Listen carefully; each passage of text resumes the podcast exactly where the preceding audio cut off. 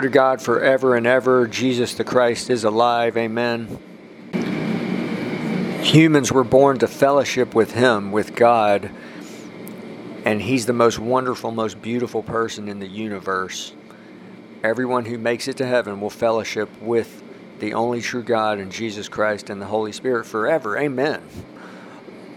Father God, thank you for today. Thank you for allowing us to be your children. Jesus, thank you for for saving us, for coming to the earth as a man. Thank you for sacrificing for us even today, praying and interceding and and doing the same things that you you've done you did when you were on the earth as a man and thank you, Lord.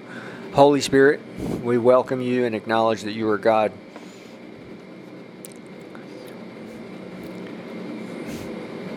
The glory of the Lord is the Lord Himself, the only true God. And He is the, Jesus said, the Lord, the Lord God is one. This is in Mark 12 29. Jesus said, Hear, O Israel, the Lord our God, the Lord is one. And he was quoting Deuteronomy. So the Lord God Almighty the great and awesome God, Jehovah, and His Son, Jesus Christ, and the Holy Spirit are all one. That's an eternal revelation. Okay? Number two, humans were born to fellowship with Him. That's that's also an eternal revelation that God would even offer himself for one moment to to a person and yet he offers himself fully to every person for eternity. And so uh, someone could stop listening to this message right now. That's the answer. That's the literally for every person on the earth. I'm very excited to continue this series called The Secret Place. Jesus said, Pray to your Father who's in the secret place. That's another eternal revelation. I keep saying that phrase because everything in our most holy faith, when we meet the Holy Spirit, we will realize everything in our faith is a is an eternal revelation and is so wonderful. I mentioned something yesterday. It very well could be that even someone who well, we, we could say it this way someone who lives for a billion years on the earth in the presence of the Lord, they have just begun their eternity. And it would be like drinking one small glass of water compared to all the oceans of the of the earth multiplied times infinity. Like there's no so I want to continue to, to say these things to build hunger in anyone who will listen, to encourage you, and, and, and as I've mentioned before, I want to keep this 98% positive, super positive, like, because that's that's the real, the full gospel is Jesus and His Father offer an eternal celebration and He offers everything a person dreams of. Most people don't know that. They don't realize that. It is hidden from them, it's a secret to them. Um, and, and it's a secret and it's hidden in, in many different ways. Like we see in, in Jesus spoke about this this subject often. I mean, he said the kingdom of heaven is like treasure hidden in a field. Hide and hidden is in that short revelation twice. And then Jesus said, Pray to your Father who's in the secret place. He mentioned secret twice. Your Father who hears in secret. Many, many other ways that Jesus spoke about this. And it was even, you might say, the foundation of his what of, of his entire really ministry. You say, how is that? Well, the disciples early in his ministry said, Why do you speak in parables? He said, To you it's been given to know the mysteries of the kingdom of heaven, but to them it's not been given. But yet God's available to every person. I want to emphasize that. You know, back to what I was saying earlier, it, it, it is true that there are, when we find Jesus in the power of the Holy Spirit, there's, there's unlimited potential. Someone has discovered treasure. Um, and what I'm about to say, the point that I want to try to make is beyond words. That's what I want to emphasize. For all eternity, those who make it to heaven, what God has given them will be beyond words. And so what happens is when we meet him, all we want to do is walk walk with him, serve him, know him, worship him. Amen. Um, learn from him. And, and much, much, infinitely more. And that's how we know him. That's how we do ministry. Amen. Amen. It's I want to read famous verse. This is 1 Corinthians 2 9. But as it is written, eye has not seen, nor ear heard, nor have entered into the heart of man the things which God has prepared for those who love him. But God has revealed them to us through his Spirit. For the Spirit searches all things, yes, the deep things of God. So that's another takeaway from this. If you don't have time to listen to the rest of this message, you know, again, that's the answer. You know, Jesus in the power of the Holy Spirit for every person in the world. Jesus is the answer. Unsaved people, they must have Jesus Christ. Their eternal destiny is at stake. Uh, a timeout. This is Wonder and Reality. My name's Jim. I want to clarify something that is important if you've listened to message, these messages, I've been speaking some about the Beatitudes and and um, also the first revelation, the first sentence in the Beatitudes. Jesus said, "Blessed are the poor in spirit, for theirs is the kingdom of heaven." A great man of God, I just heard him teach that you know one a main aspect of this is what poor in spirit means is someone who recognizes their spiritual poverty. You know, without God, we're nothing, right? I mean, we, and um, I've been saying also that it's someone who is a spiritual beggar. You know, there, so it's related to that. So I want to just add that. You know, that's so important. That's the first. It could be argued that that's Jesus' first teaching, public teaching, and the very first revelation in the teaching. Blessed are those who realize their spiritual poverty. Theirs is the kingdom of heaven. I want to emphasize Jesus offers everything a person dreams of.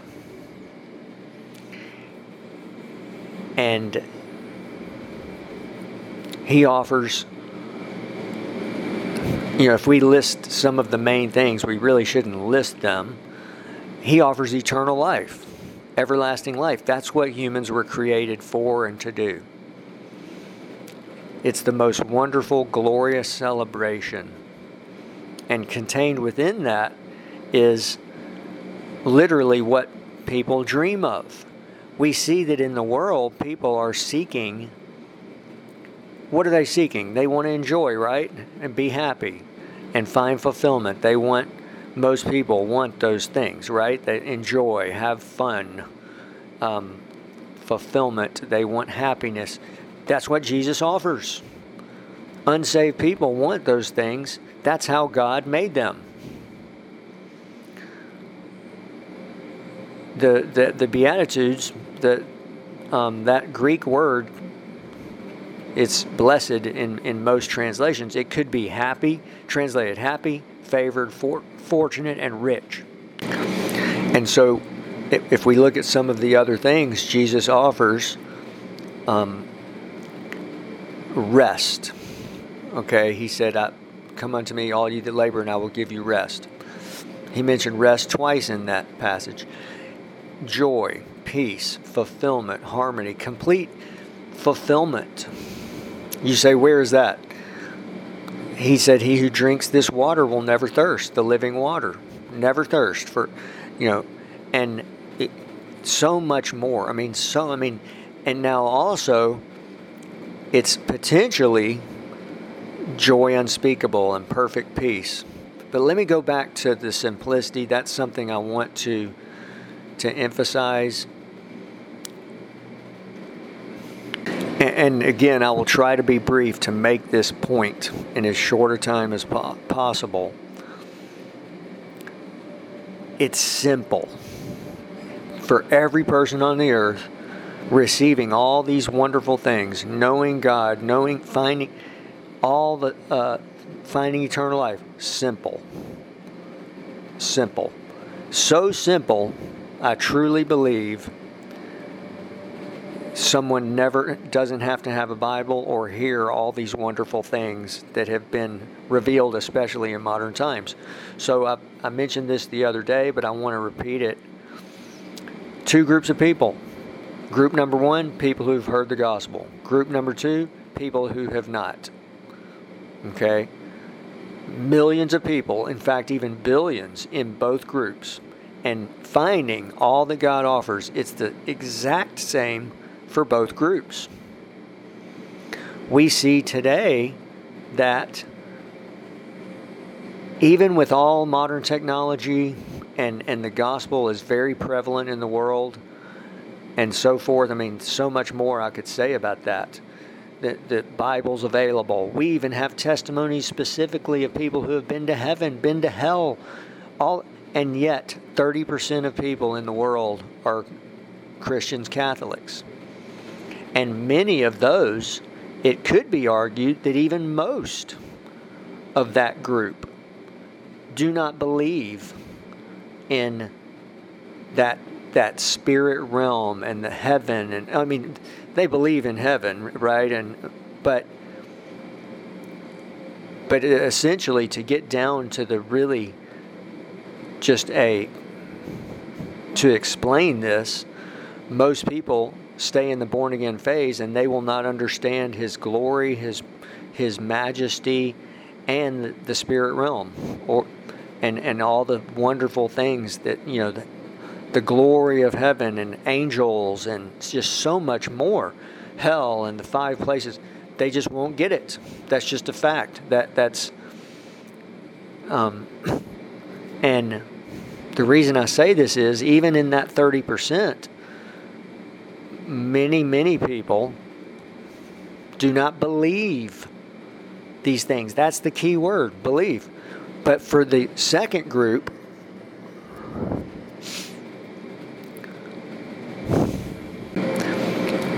in that second group, again, again, people who've never heard the gospel, we don't know what percentage of those are saved, right? Especially because many of those people lived, you know, in past centuries, and there was no technology to figure find out, okay, what percentage of people are saved. I know I'm being kind of technical here, but today it's amazing that we have the technology to find out. Yes, 30% of people are categor- categor- in the category of Christian Catholic.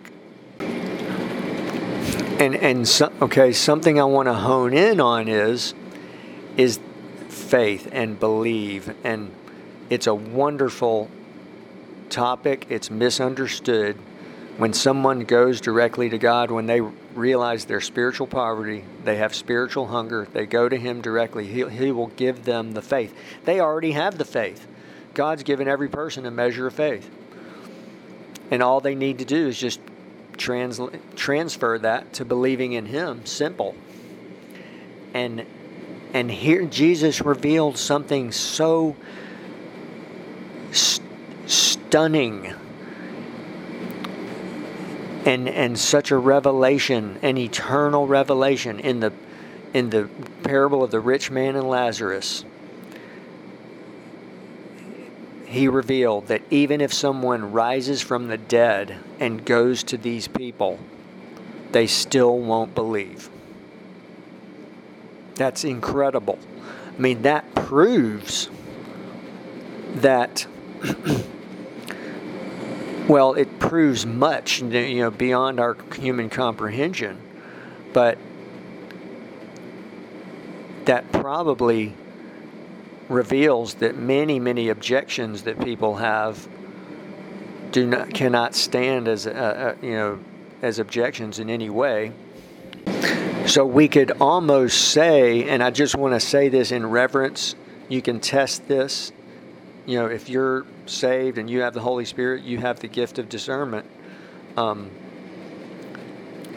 that for those in group number two who never heard the gospel, never heard about Jesus Christ, okay, even if someone rose, and, and again, we don't know what percentage of them believe, right, and, and are saved and will make it to heaven. But even if someone went, rose from the dead and went to them and told them, if they didn't already believe, then they wouldn't believe if, even if someone rose from the dead. And this also, I think, this this reveals that there's the elect, and then there's those that are not in the elect. Now, a mystery of the kingdom. I want to mention this. I've mentioned it before. God wants to save everyone. He's not willing that any perish. He's not willing that any miss heaven and end up in hell. He want. I mean, that's incredible. He, Jesus died for the world, for God so loved the world that whoever believes, whosoever believes. And and so it's the anointing that can that breaks the yoke and that allows that it's only through the anointing that people can get saved and will get saved. And Jesus even said it you people only believe if you see signs and wonders. So it even takes that almost. I mean, we see this pattern. I just, I don't want to be negative, but we see a pattern that we as humans, we, we are like sheep. We've all gone astray. There's no one righteous, no one who does good. No, it's only through the love of God, His mercy and grace, and through Jesus Christ that we are saved. You know, and And, so, another way that we could look at this is we, in, in modern times, we are so fortunate, you know, to have the Bible and people. Uh, testimonies of people who have been to heaven and hell, and testimonies about the spirit realm, and and so much more, and just in these incredible. But they are. But again, even in that category, people today, um, they have access to all of this. They have the we have the Bible, which has so much about heaven, hell, and the spirit realm, and yet they don't believe. One more thing I do want to mention, I'll try to finish with this today. Something I did not say yesterday. I, I basically and again, these are, you know, really um, secrets, mysteries of the kingdom that that let's get to the main thing. Jesus Christ, the Lamb slain from the foundation of the world. And so God knew the enemy would fall. He knew that man would also fall. And one thing I did not mention in that, please listen to yesterday's message if you have not. But so, some of the main takeaways. Why did God create mankind? Well, one one reason is He created man to destroy the enemy forever. Um, Jesus Christ destroyed the enemy on the cross. Amen. And He said, "It is finished." Also, God created man. We know now humans were born to fellowship with him. He created man to, I mean, this is a holy, sacred, glorious truth beyond our human comprehension, beyond too wonderful for us that He created humans to be His children, to live forever in His home in heaven, to, to fellowship with them. Amen. I mean, it. Glory to God. Now, I did not mention that because the enemy got his authority back from a man, so God gave Adam the authority over the earth and dominion over the earth that the enemy had lost.